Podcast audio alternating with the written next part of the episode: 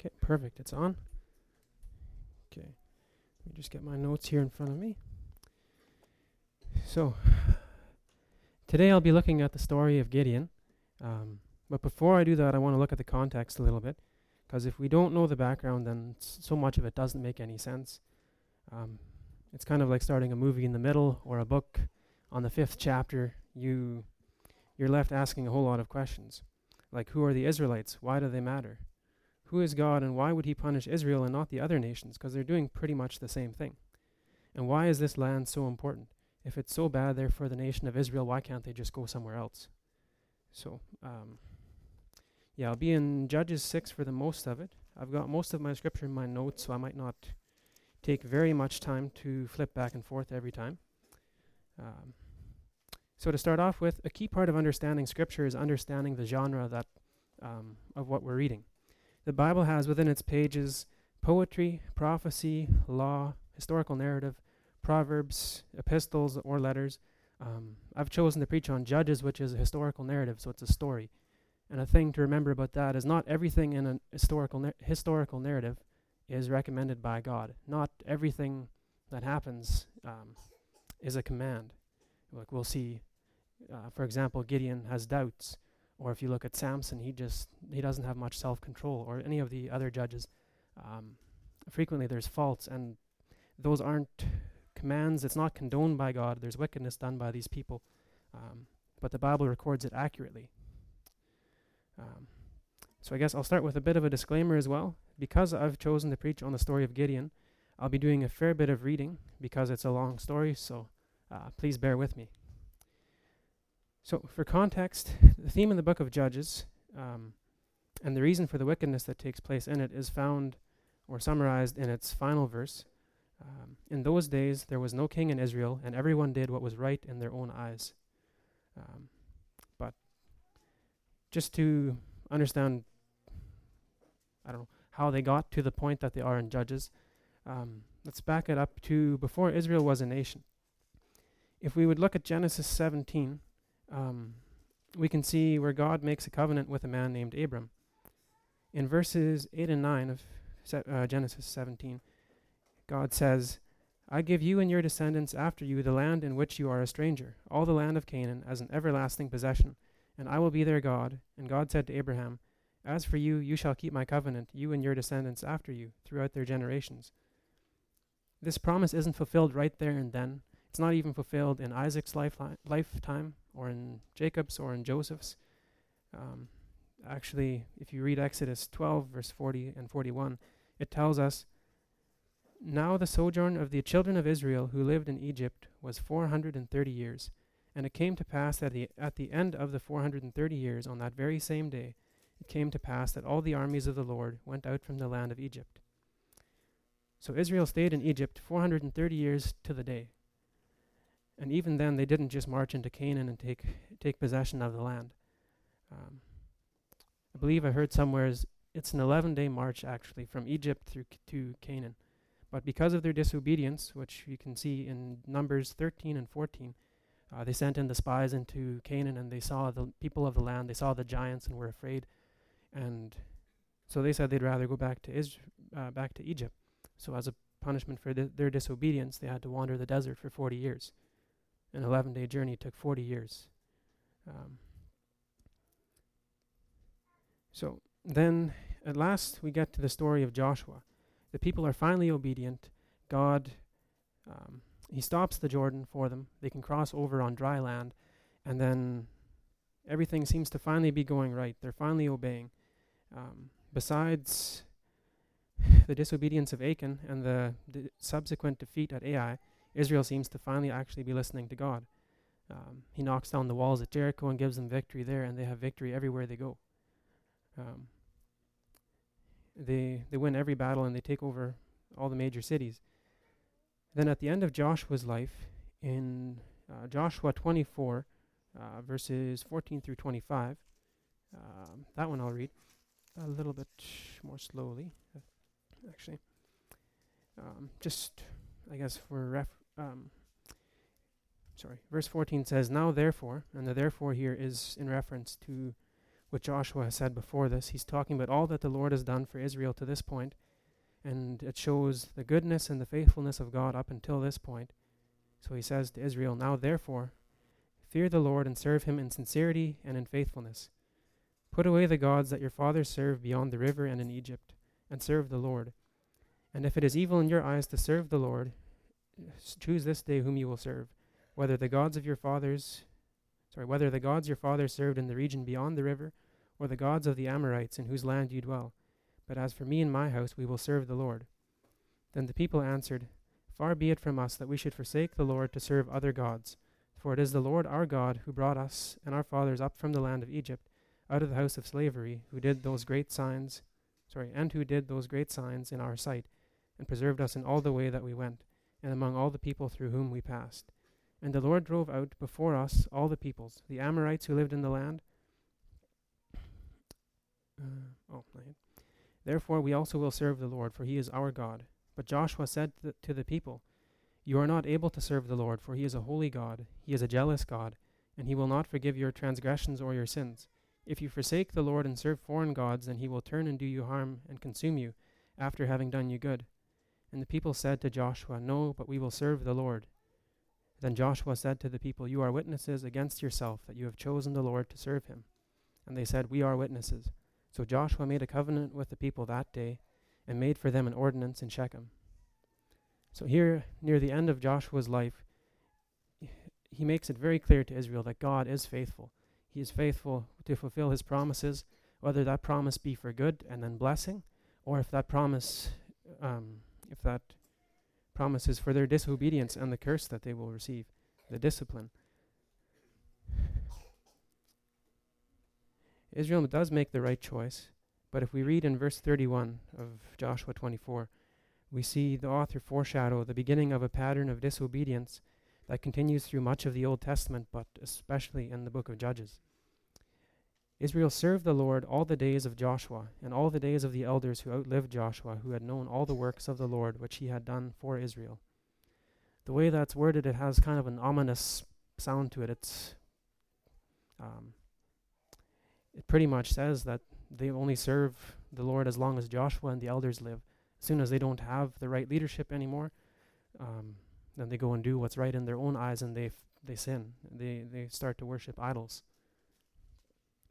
So if we turn to the book of chapter, or sorry, um, if so, then if we go to chapter one in the book of Judges, we'll see that the conquest of Canaan isn't complete yet. Um, well, maybe slow down a little bit. Verse one says, or verse one of chapter one says, "Now after the death of Joshua, it came to pass that the children of Israel asked the Lord, saying, Who shall be first to go up for us against the Canaanites to fight against them?"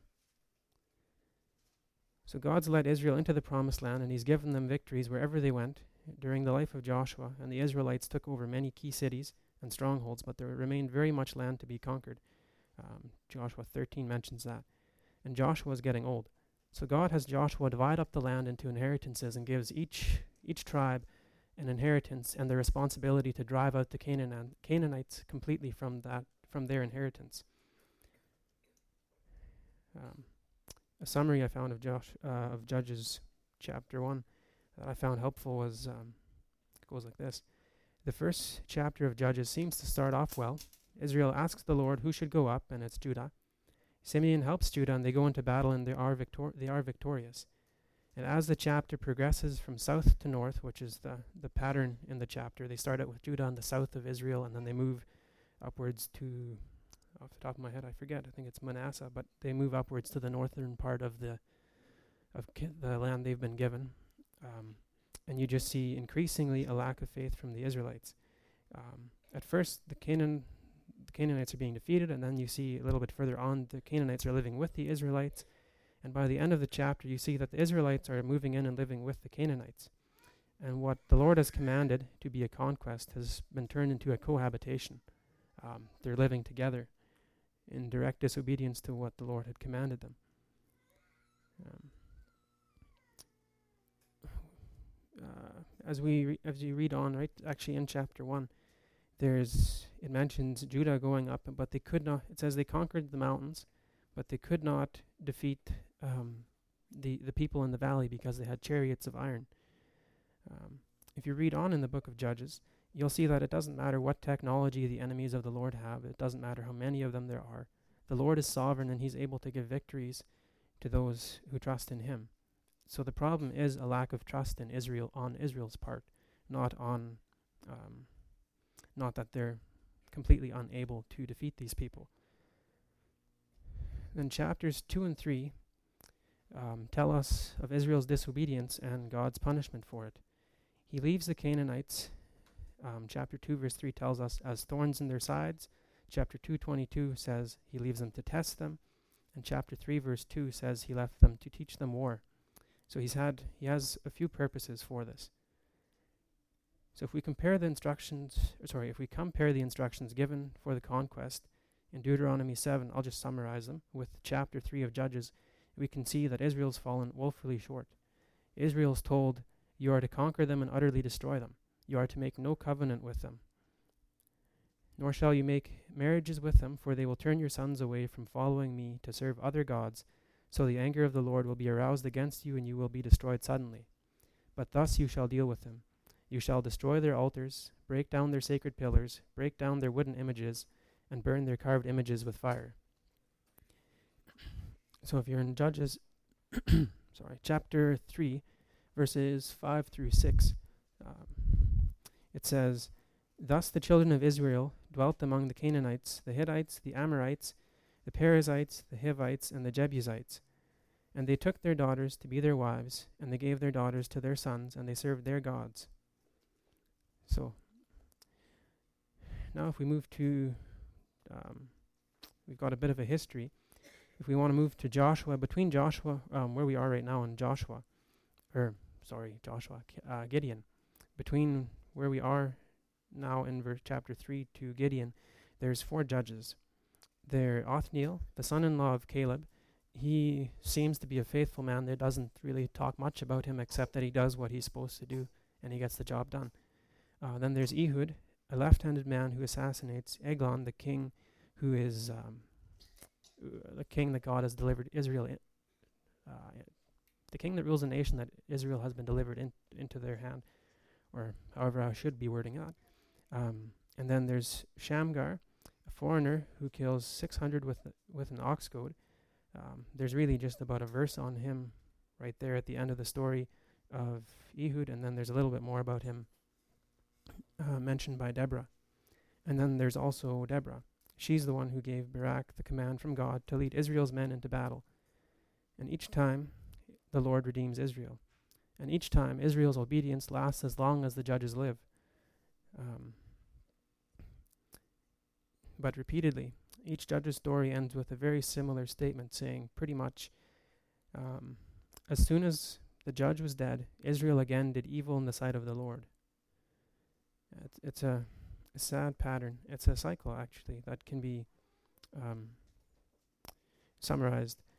Israel's rebellion, and then punishment, and repentance, and then redemption is a cycle that gets repeated throughout the book, but we can see it demonstrated in chapter 6, 1 through 11, um, nice and clearly, and that'll bring us right up to Gideon. Um, if you read the book of Judges, before and after the story of Gideon, you'll see this cycle gets repeated several times but it's not so much a circular cycle. It's not the same every time, but it's more of a, a downward spiral, getting worse and worse until you get. Um, the first judge is fairly good, but then by Gideon, you start to see some flaws in the men being used by God. And then if you continue reading all the way to the end, you see it gets worse and worse up right up till the final chapters. Um, so let's turn to Judges chapter 6, verse 1. So then the children of Israel did evil in the sight of the Lord, That'd be the first part of the cycle, the rebellion. Um, so the Lord delivered them into the hand of Midian for seven years, and the hand of Midian prevailed against Israel. Because of the Midianites, the children of Israel made for themselves the dens, the caves, and the strongholds which are in the mountains. So it was, whenever Israel had sown, Midianites would come up, also Amalekites and the people of the east would come up against them. Then they would encamp against them and destroy the produce of the earth as far as Gaza, and leave no sustenance for Israel, neither sheep, nor ox, nor donkey. For they would come up with their livestock and their tents, and come in as numerous as locusts, Both they and their camels were without number, and they would enter the land to destroy it. So Israel was greatly impoverished because of the Midianites. This is the second part of the cycle, the God's punishment on them. Um, and then from verse 6 onwards to 10. And the children of Israel cried out to the Lord.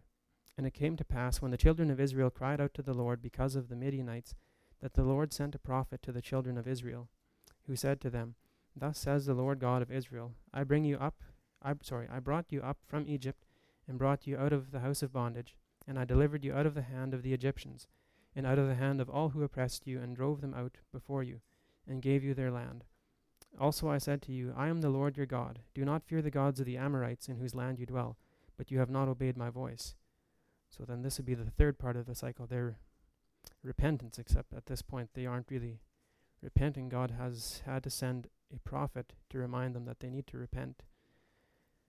And in verse 11 we see, The angel of the Lord came and sat under the terebinth tree which is in Ophrah, which belongs to Joash the Abiezrite, while his son Gideon threshed wheat in the winepress in order to hide it from the Midianites. And the angel of the Lord appeared to him and said to him, The Lord is with you, you mighty man of valor. So then this would be the, the fourth part of the cycle, um, the redemption. God raises up a judge to deliver them from their oppressors. And the majority of the book of Judges falls under this category of redemption. Not, there's not too many details that are given about Israel's rebellion or their punishment or their repentance. The focus of the book seems to be on the power and the mercy of God rather than the sinfulness of the nation, although that is mentioned uh, clearly and it's, it's just not the central focus. So we can see that Israel experiences extreme hardship, and go, um, God has delivered them into the hand of Midian.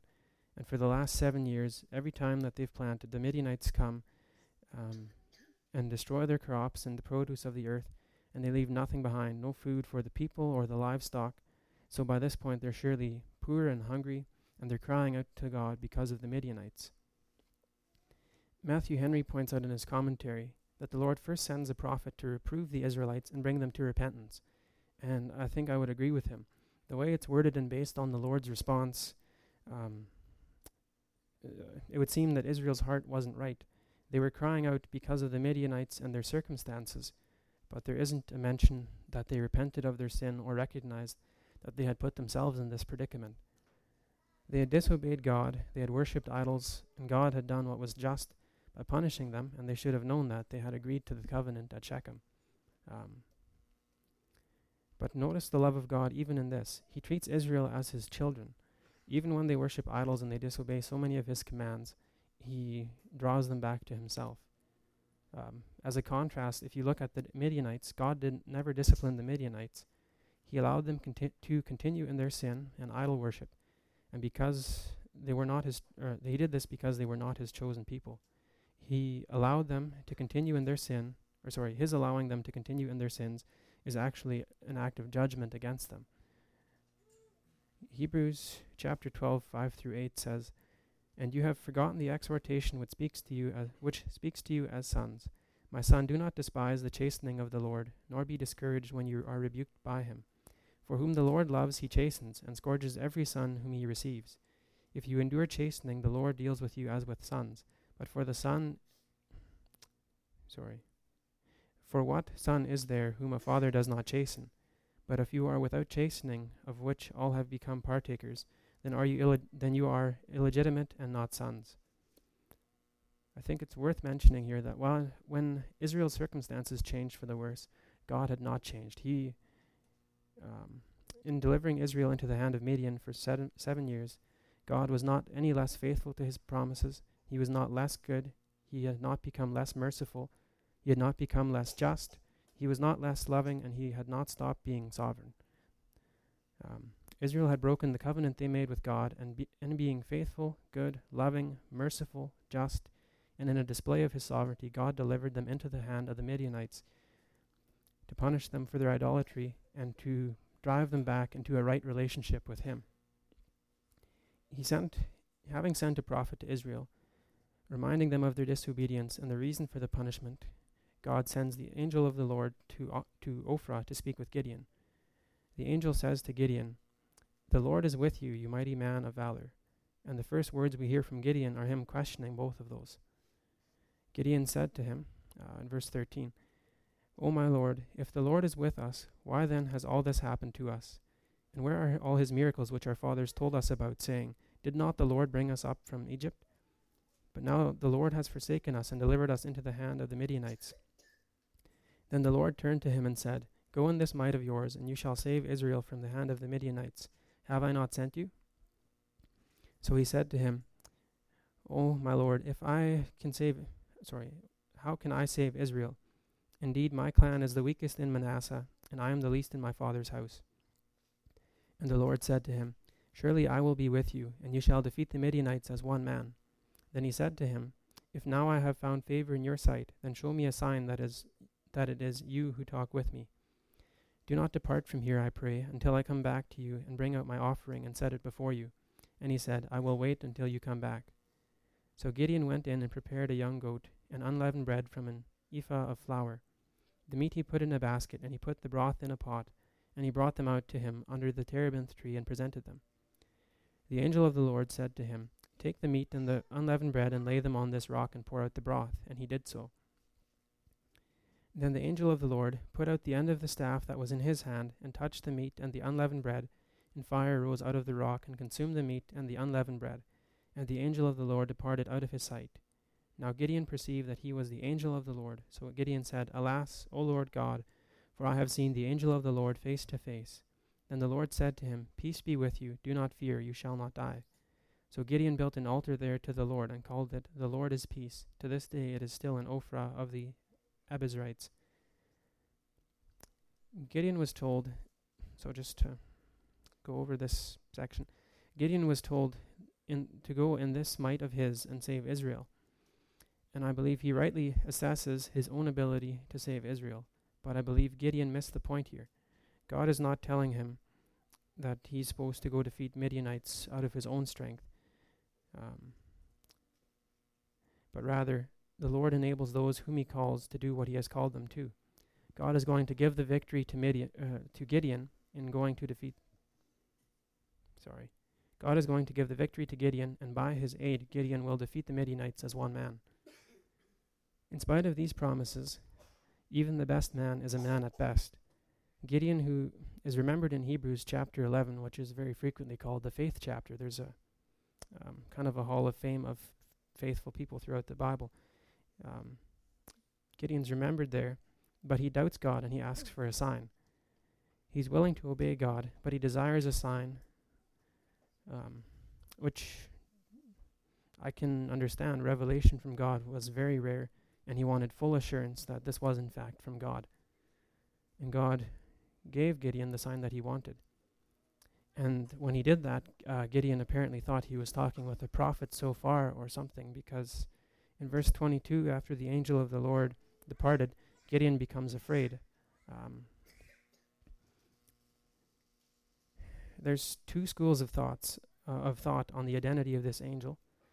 Um, some believe that it is, some believe it to be what is referred to as a Christophany, which is a pre-incarnation appearance of Christ. Uh, while others believe it's an angelophany, which just would mean that it's an appearance of an angel. From what I understand um, of those of, um, of what Christophanies, those who believe in them in the Old Testament believe that when the Bible is referring to the angel of the Lord, it means Christ. Uh, those who disagree believe that it's just a normal angel. I don't understand that topic well enough to confidently stand before you and tell you which it is. Um, from what I did look into it, there's scripture and there's um, sound men on both sides, but I don't know um, enough, and I haven't had the time to study it enough to tell you for certain which way I believe it is. Um, but from what I do understand, it doesn't affect the meaning of the text, and it doesn't change anything that my message hinges on. So I'll leave that with each of you to look into further if you so desire. And if somebody has studied it or does study it and believes I need to correct something I've said, um, please talk with me afterwards. So in verse 25, now it came to pass that same night that the Lord said to him, Take your father's young bull, the bull, the second bull of seven years old, and tear down the altar of Baal that your father has, and cut down the wooden image that is beside it. And build an altar to the Lord your God on the top of this rock in th- the proper arrangement, and take the second bull and offer sacrifice with the wood of the image which you shall cut down. So Gideon took ten men from among his servants, and did as the Lord said to him. But because he feared his father's household and the men of the city too much to do it by day, he did it by night. And when the men of the city arose early in the morning, there was an al- there was the altar of Baal torn down, and the wooden image that was beside it was cut down, and the second bull was being offered on the altar which had been built. So they said to one another, Who has done this thing? And when they had inquired and asked, they said, Gideon the son of Joash has done this thing. Then the men of the city said to Joash, Bring out your son that he may die, because he has, to- he has torn down the altar of Baal, and because he has cut down the wooden image that was beside it. But Joash said to all who stood against him, Would you plead for Baal? Would you save him? Let the one who would plead for him be put to death by morning. If he is a god, let him plead for himself, because his altar has been torn down. Therefore, on that day he called him Jerubbaal, saying, Let Baal plead against him, because he has torn down his altar. Uh, the Lord's instructions here to Gideon are extremely similar to the instructions given to Israel in um, when they were told how to deal with the Canaanites before they crossed over the Jordan. They were to tear down the altars, to burn their wooden idols. Um, so then Gideon does it during the night because of his fear, which um, in this case was likely a very a wise precaution because of the re- reaction of the men of the city. If the first thing wa- they wanted to do was kill him for it, it probably wasn't a bad idea to do it at a time when they weren't there to kill him while he was doing it. Um, the Lord is going to deliver Israel out of the hand of the Midianites, but Israel has been worshipping idols for at least seven years.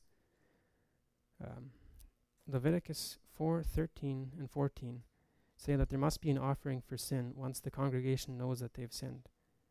It says, Now if the whole congregation of Israel sins unintentionally, and the thing is hidden from the eyes of the assembly, and they have done something against the commandments of the Lord in anything which should not be done, and are guilty, when the sin which they have committed becomes known, then the assembly shall offer a young bull for the sin, and bring it before the tabernacle of meeting. The offering for the na- for a nation is a bull, which is what God commanded Gideon to offer. After the bull has been offered f- for the sins of the nation, the Spirit of the Lord comes upon Gide- Gideon, and he gathers an army. Um, yeah. So in verse, and keeping keeping on reading in verse 33. Um, then all the Midianites and the Amalekites, the people of the east, gathered together, and they crossed over and encamped, encamped in the valley of Jezreel. But the Spirit of the Lord came upon Gideon. Then he blew his trumpet, and the Abiezrites gathered behind him. And he sent messengers through all Manasseh, who also gathered behind him. And he also sent messengers to Asher, Zebulun, and Naphtali, and they came up to meet them. And then we get into the part that is pretty well known, the sign of the, fe- the fleece. So Gideon said to God, If you will save Israel by my hand, as you have said, look, I shall put a fleece of the wool on the threshing floor. If there is dew on the fleece only, and it is dry on all the ground, then I shall know that you will save Israel by my hand, as you have said. And it was so. When he arose, th- when he rose early the next morning and squeezed the fleece together, he wrung the dew out of the fleece, a bowl full of water. Then Gideon said to God, Do not be angry with me, but let me speak just once more. Let me test, I pray, just once more with the fleece. Let it now be dry only on the free, on the fleece, but on the ground let there be dew. And God did so that night. It was dry on the fleece only, but there was dew on all the ground. So here again, Gideon, a man of faith, asks for a sign, and God gives it to him. Gideon knows and acknowledges that his faith is weak. Um, he, d- he acknowledges this by asking that the Lord not be angry with him for asking for another sign. Um, and this is a place in the Bible where it's important to remember that this is a, a historical narrative. Not everything is commanded. The sign of the fleece is not a recommendation. Um, Gideon did it, and it's recorded in the Bible, but it's not what we're told to do. Asking for signs is sho- asking for signs shows a weak faith, and God does not promise us anywhere, to my knowledge, that if we ask for signs, He will surely give them. Jesus, actually, in response to the Pharisees and the Sadducees asking for a sign, he said, A wicked and adulterous generation seeks after a sign.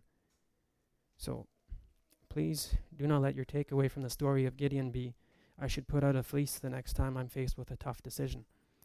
Gideon asked the Lord for forgiveness while doing it, and it's an error to avoid, not something to repeat. In chapter 7, let me just. Nah.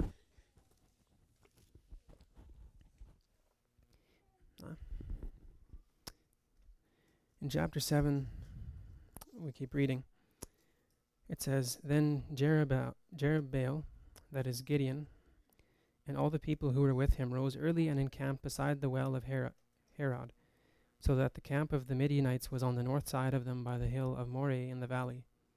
And the Lord said to Gideon, The people who are with you are too many for me to give the Midianites into their hands, lest Israel claim glory for itself against me, saying, My own hand has saved me. Now therefore proclaim in the hearing of the people, saying, Whoever is fearful and afraid, let him turn and depart at once for, from Mount Gilead and twenty two thousand pe- of the people returned, and ten thousand remained. But the Lord said to Gideon, The people are still too many. Bring them down to the water, and I will test them there for you, or I will test them for you there. Then it will be that of whom I say to you, the one shall, um, sorry, this one shall go with you, the same shall go with you, and whomever I say to you, this one shall not go with you, the, same shall not go. So he brought the people down to the water, and the Lord said to Gideon, Everyone who laps from the water with his tongue, as a dog laps, you shall set him apart by himself. Likewise, everyone who gets down on his knees to drink. And the number of those who lapped, lapped, putting their hands to their mouth, was three hundred men. But all the rest of the people got down on their knees to drink water. Then the Lord said to Gideon, By the three hundred men who lapped, I will save you, and deliver the Midianites into your hand. Let all the other people go, every man to his place. So the people took provisions and their trumpets in their hand, hands, and he sent them o- sent away all the rest of Israel, every man to his tent, and retained those three hundred men. Now the camp of Midian was below him in the valley. The Lord knew that if there if a large army of Israelites was used to defeat the Midianites, Israel would be very tempted to claim the glory for themselves.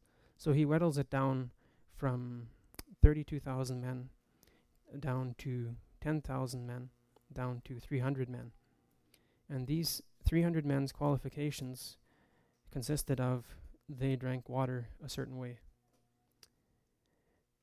If you were told that you were going to lead 300 men against an army that was too big to number, you probably would want the best men you could have if that's all you had available. I know I would. But Gideon didn't choose.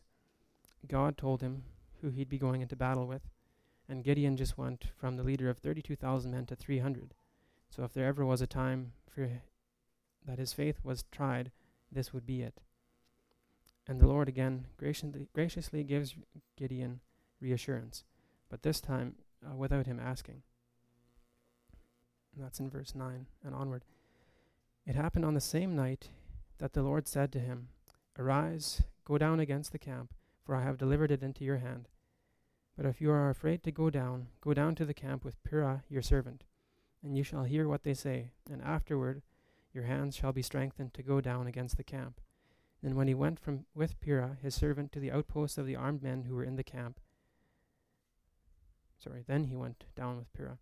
Uh, now the Midianites and the Amalekites, all the people of the east, were lying in the valley as numerous as locusts, and their camels were without number, as the sands of the seashore in multitude.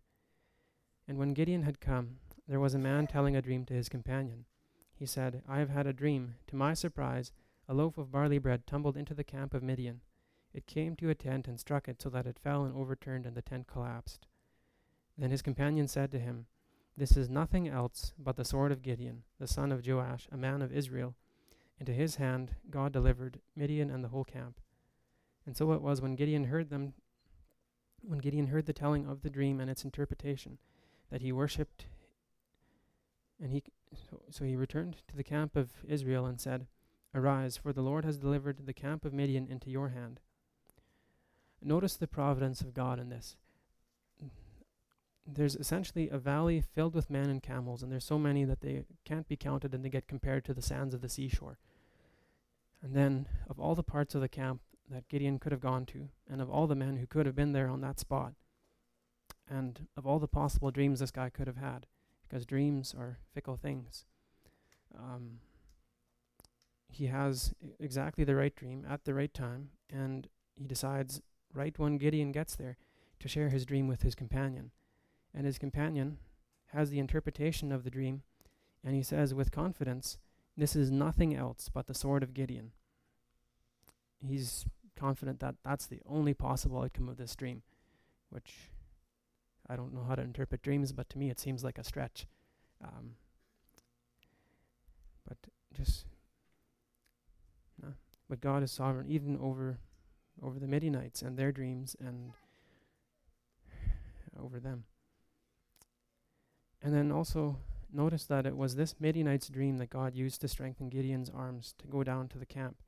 He's tried, or he has three times asked for signs, and now finally finding out, finding out a dream that a man of Gideon had, and hearing the interpretation that his companion gave him, and Gideon has the confidence, and has, um, the way it's worded, uh, God has used it to strengthen his arms. Um, now at last he's he's ready to go. And he goes right away. In verse 16, we see that he then he divided the 300 men into three companies, and he put a trumpet in every man's hand with empty pitchers and torches inside the pitchers. And he said to them, Look at me and do likewise. Watch, and when I come to the edge of the camp, you shall do as I do. When I blow the trumpet, I and all who are with me, then you also sh- then you also blow the trumpets on every side of the whole camp and say, The sword of the Lord and of Gideon. So Gideon and the three hundred men who were with him came to the outpost of the camp at the be- beginning of the middle watch, just as they had posted the watch, and they blew the trumpets and broke the pitchers that were in their hands. Then the three companies blew their trumpets and broke their pitchers, bro- broke the pitchers. They held the torches in their left hands and the trumpets in their right hands for blowing, and they cried, The sword of the Lord and of Gideon. And every man stood in his place all around the camp, and the whole camp ran and cried out and fled.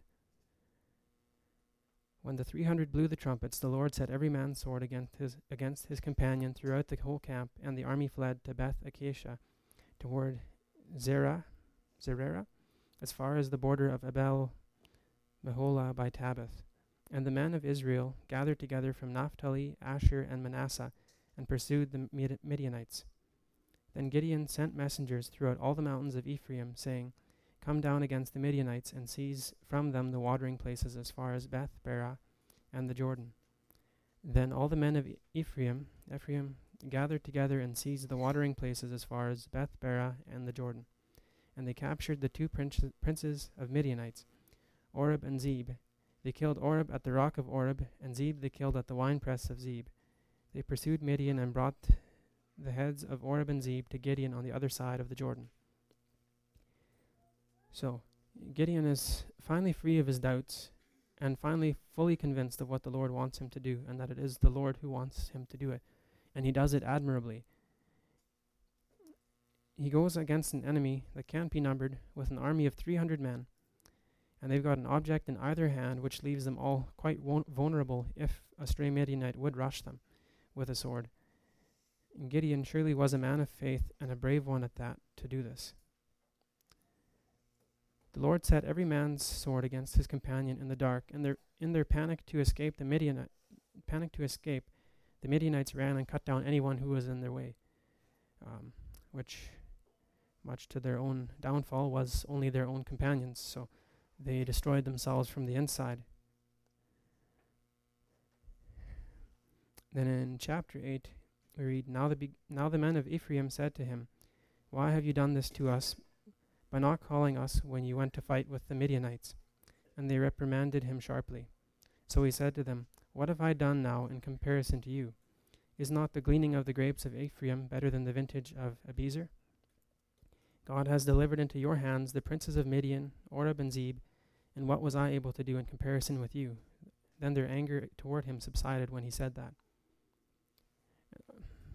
I just want to observe here the Lord was certainly right to only send 300 men um, we can see in the reaction from the men of Ephraim that they're angry. They wanted to be a part of this. They wanted some some of the credit too. Um, And also, the Lord got all the glory from the initial attack, and that's likely what most that, sorry, and that's most likely what wiped out most of the Midianites. Gideon's response to the men of Ephraim is a fair question. What had he done in comparison to them? All he had done is blow a trumpet and smash, um, smash a pot. And while on the and on the other hand, Ephraim had helped to defeat the rem- remnant of the army and killed the princes of Midian. So from here, I'm going to jump to verse 22. Um, it's just it's more details of the battle and um, yeah, just for the sake of time and hopefully to, for everyone's attention spans, it'll make it a little bit easier to to focus. Um, so then in verse 22, then the men of Israel said to Gideon, Rule over us, both you and your son and your grandson also, for you have delivered us from the hand of Midian. But Gideon said to them, I will not rule over you, nor shall my son rule over you. The Lord shall rule over you. Then Gideon said to them, I would like to make a request of you that each of you would give me the earring from his plunder. For they had golden earrings because they were Ishmaelites. So they answered, We will gladly give them. And they spread out a garment, and each man threw into it the earrings from his plunder. Now the weight of the gold earrings that he requested were was one thousand seven hundred shekels of gold, beside the crescent ornaments, pendants, and purple robes which were on the kings of Midian, and besides the chains that were around their camels' necks. Then Gideon made it into an ephod, and set it up in his city Ophrah. And all Israel played the harlot with it there, and it became a snare to Gideon and to his house. Thus Midian was subdued before the children of Israel, so that they lifted their heads no more. And the country was quiet for forty years in the days of Gideon. Then Jerubbaal, that's Gideon, the son of Joash, went and dwelt in his own house. Gideon had seventy sons who were of his who were his own offspring, for he had many wives. And his concubine, who was in Shechem, also bore him a son, whose name he called Abimelech.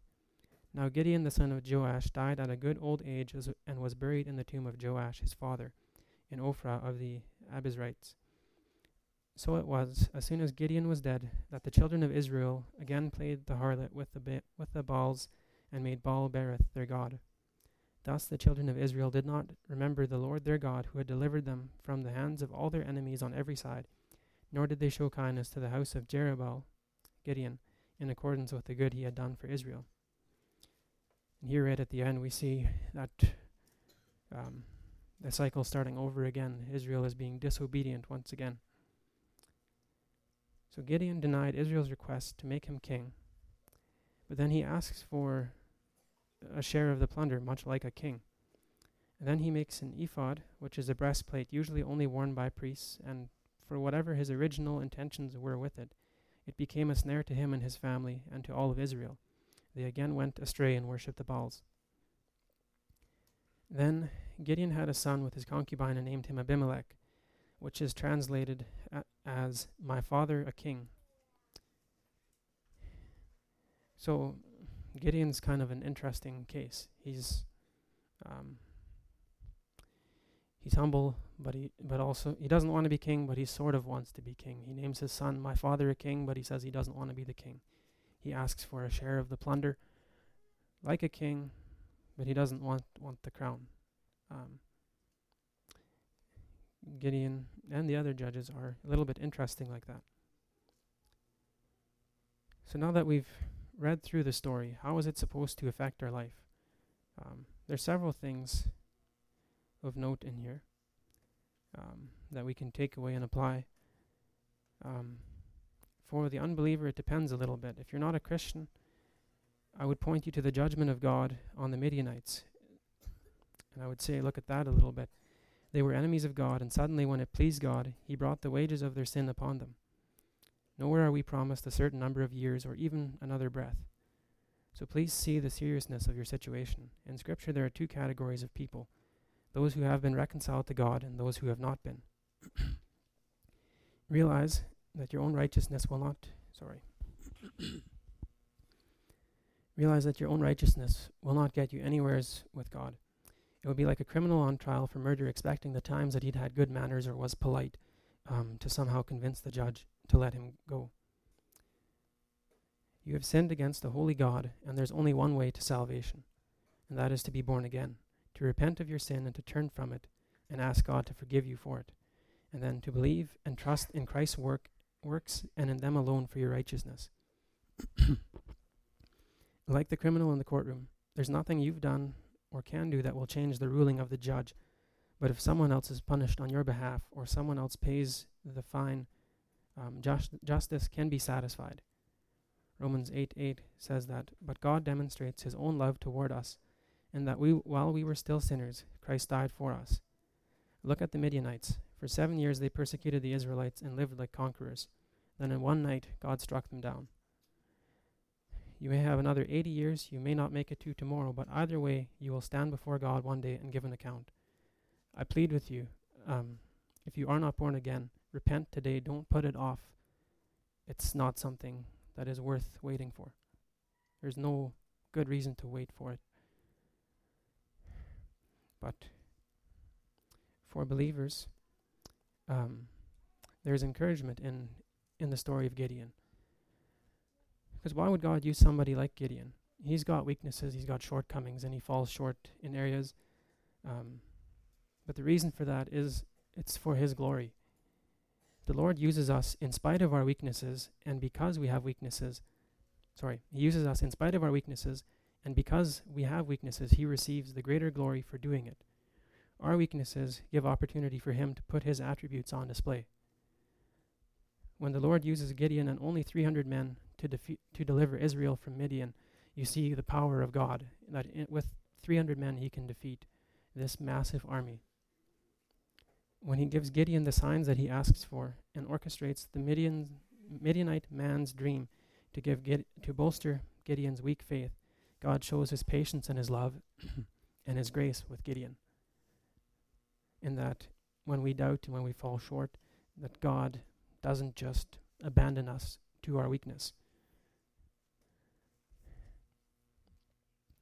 When somebody, or as an example, when someone uses a camera and a computer and a printer to make a beautiful photo to hang on the wall, um, very often most people won't be very impressed by the person who did it.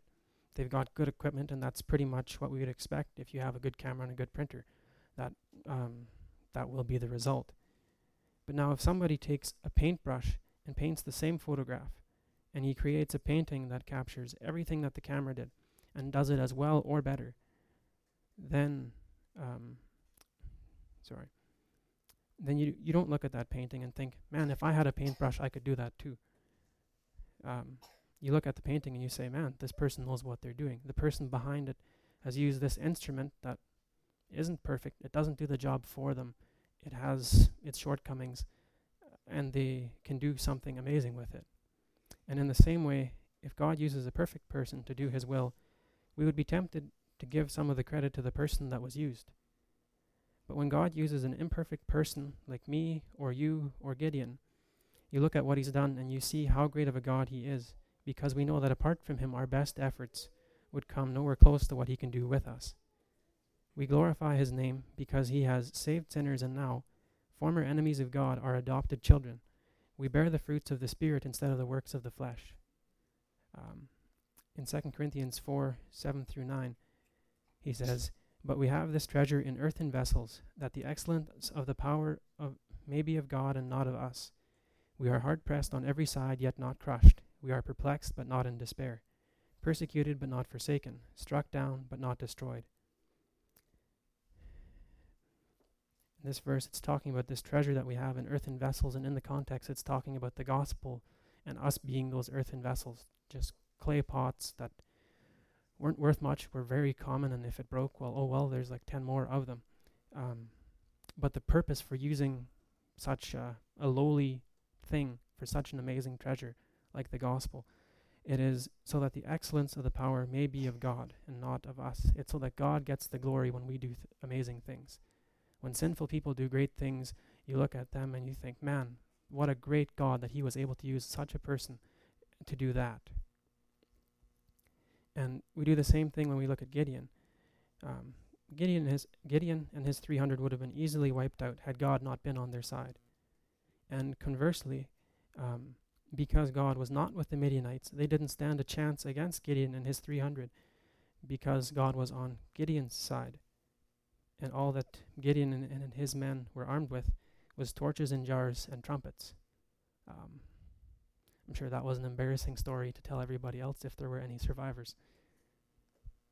The victory wasn't won because Gideon and his men were amazing fighters or great trumpet players.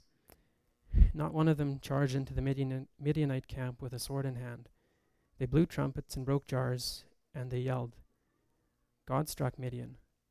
God obviously deserves the glory from this victory, but what would have happened if God had used an army of Israelites that was equal to the Midianites? Then Israel and us would be very likely to try to take some of the credit for ourselves, even though apart from God we can't we cannot do it. We can't do anything. Um,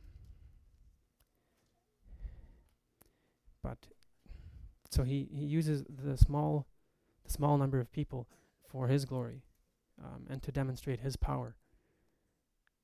And then in looking over what we've read today, I believe there is a warning for the believer as well and encouragement. Um, we should not be seeking for, for signs we should not be seeking signs from God, um, and we don't need to. It only demonstrates the weakness of our faith, and it's condemned by Christ, as I've already mentioned. Instead, let us be like the man that is described in Mark 9 22 through 24. His son is demon possessed, and he says to Jesus, If you can do anything, have compassion on us and help him. Jesus said to him, If you can believe, all things are possible to him who believes. And immediately the father of the child cries out and said with tears, Lord, I believe, help my unbelief. Gideon, in his defense, is not very far off of this when he asks for a sign and then for forgiveness, because he, he wants help for his unbelief. Um, I think the issue with Gideon, though, is ask, thinking that a sign will fix his unbelief. And here, I would like to exhort you if you doubt, when you doubt, when your faith wavers, Ask God to help your unbelief, then read His Word. Look to God and not to yourself or to signs. Romans 7:18 says, "For I know that in me, that is in my flesh, nothing good dwells.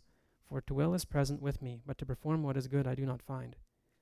Looking to ourselves for strength or looking at ourselves for a reason to have faith doesn't make much sense.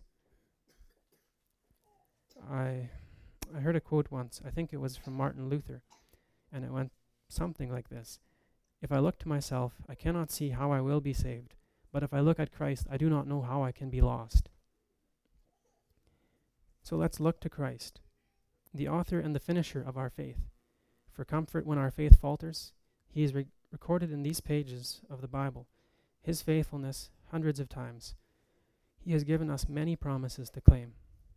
Read through the Psalms. Many tell the story of a man, David, who is struggling in one way or another, or there's other people. But, fi- but he finds his comfort in the Lord and in his word. Read of God's power and his mercy in choosing Abraham from a pagan land, bringing him out there, out of there, and making him and his descendants into a mighty nation. Read Romans 1 through 8. It will leave you encouraged not to trust in yourself or anything that you have done, but rather to rest in knowing that God is faithful, and if he has saved you, you are saved indeed. How often do we lack faith? How often do we look at our own strength and at our own faith and then doubt God? How often do we blame God for our problems? How often do we do what Gideon did in chapter 6, verse 13? He says, "O my Lord, if the Lord is with us, why then why then has this all happened to us? But now the Lord has forsaken us, skipping ahead a bit, but now the Lord has forsaken us and delivered us into the hand of the Midianites. Gideon looked at the circumstances he found himself and the nation of Israel in and said, based on his own standard, because things weren't going well, God has abandoned us. It's not definitely, he, he's ignoring the fact that this is a just reaction to their disobedience. God doesn't abandon his children. If you are going through hard times, which at one point or another we likely all will, and I know some of us or people we know are right now going through hard times, um, let us not decide based on how we think our life I- should be going to accuse God of abandoning us. The very circumstances which we despise um, show us our need for God right now and whether we've forgotten our need for Him and have wandered, and or whether we've never known Him or if we know Him and trust Him and are now being shown that as much as we thought we needed God, we need Him far more than we can than we had imagined. Let's not do what Adam did in the garden when he was confronted with his sin. He points to the woman and says to God, "The woman you gave me," saying that not only it's not his own fault, but also in a way pointing back to God, saying, "You gave me this woman. This is your fault that I did this." Let's remember the words of the apostle Paul in Romans 8:28. And we know that all things work together for good to those who love God, to those who are called according to his purpose. But first off, that doesn't mean that we'll be all living rich in fancy houses and driving nice cars or whatever. That may happen, but that's not what's being promised here. It's saying all things work together for good to those who love God. And good here um, doesn't mean material wealth. It does mean absolutely, but the word all here, all things, means absolutely all things. Whether pleasant or unpleasant, God's hand is in it.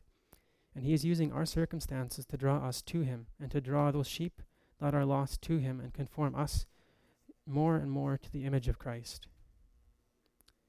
So, therefore, because we know the God who has given us our lot in life, we know that He is loving, that He is kind and merciful and good, and He is never changing, He is faithful. Because we know Him, let us praise Him and thank Him for all that we've been given. This life is but a vapor, and He has given, to it, given it all to us for our good, whether it be a trying time or it, be uh, something else. Let's also remember the words of Joseph in Genesis 50 through 20, or 50, 20. I'll read from Verse 14. When Joseph's brothers saw that their father was dead, they said, Perhaps Joseph will hate us, and may actually repay us for all the evil that we did to him. So they sent messengers to Joseph, saying, Before your father died, he commanded, saying, Thus you shall say to Joseph, I beg you, please forgive the trespass of your brothers and their sin, for they did evil to you. Now please forgive the trespass of the servants of the, of the God of your father. And Joseph wept when they spoke to him. Then his brothers also went and fell down before his face, and they said, Behold, we are your servants. Joseph said to them, Do not be afraid, for I am in the place for am I in the place of God? But as for you, you meant evil against me, but God meant it for good, in order to bring it about as it is this day, to save many people alive. First off, Joseph doesn't He's telling them, asking them, Am I in the place of God? It's not for him to execute justice uh, or final justice. But the point I want to make here is he says, But as for you, you meant evil against me. His brothers sinfully meant evil against him. But he says here, God meant it for good. And God does not sin nor is he the author of sin. Yet in his sovereignty and his control of all things, he will use sin sinlessly to accomplish his purposes. If you are going through hard times that are a result of someone else's sin or your own sin, know that God is in control and that this is being used for your good. It says, All things work together for good, even the sin of others. And be comforted knowing that God is in control. There's nothing that happens that He is unaware of, and there is never anything that comes to pass that He has not ordained. If you love God, all things are working for your good. And the last thing I wanted to look at is is Gideon an example that points us to Christ? On the road to Emmaus, Christ told the disciples that all of the Old Testament testified of him. How does the story of Gideon do that? Because Gideon's a bit of a mixed bag as far as examples go. He does lead 300 men against an army that's without number. He is obedient and faithful. He refuses to be Israel's king for the right reasons. He does what is right. He refuses to be their king, and he says instead to them that the Lord will rule over you, and he believes God's word. But at the same time, he doubts God, repeatedly asks for signs. He asks for a portion of each man's plunder, much like a king. And he makes an ephod which is a chest plate um, typically worn by priests. Um, at one point, the, the phrase to, to wear an ephod was pretty much the same thing as saying somebody was going to be a priest. Um, but he, he made this ephod, and whatever his motivations were for it, whether they were pure or otherwise, um, I'd rather think that they were that they were good. But regardless of that, him and his household and the nation of Israel were led astray by it. And then later in life, he names his son, My father, a king. So we can't simply say that Gideon was a good example. I mean, he was at times, but he also wasn't. He certainly doesn't come across as the traditional type or shadow of Christ in the Old Testament. Um, thinking of Moses, there's, to my knowledge, only a few times, and right at the start of his ministry, where he, uh, where he disobeyed God blatantly. Um, or if you look at Joshua, he was a faithful man. He was brave. Or Caleb, well, I don't know if Caleb was a type, but um, I believe when we read Judges, we see the faults and the shortcomings of Israel and the judges, and it's not unlike looking into a mirror. The book of Judges shows us the shortcomings of the judges, the same way that when Nathan told King David the story of the rich man who had sinned, um, it reveals our shortcomings to us by letting us look at another who falls short in the same way. Because for some reason, it is so much easier to look at somebody else and see the faults. And then, by showing us our shortcomings, our faults, our sin, and our need for grace, we see our need for a Savior that much clearer. I believe that is the way that Judges points us to Christ, and that's how Gideon points us back to Christ. It shows us where we also fall short, and that we it shows us better and more how much we need Christ. He is the only good and perfect judge who can save us.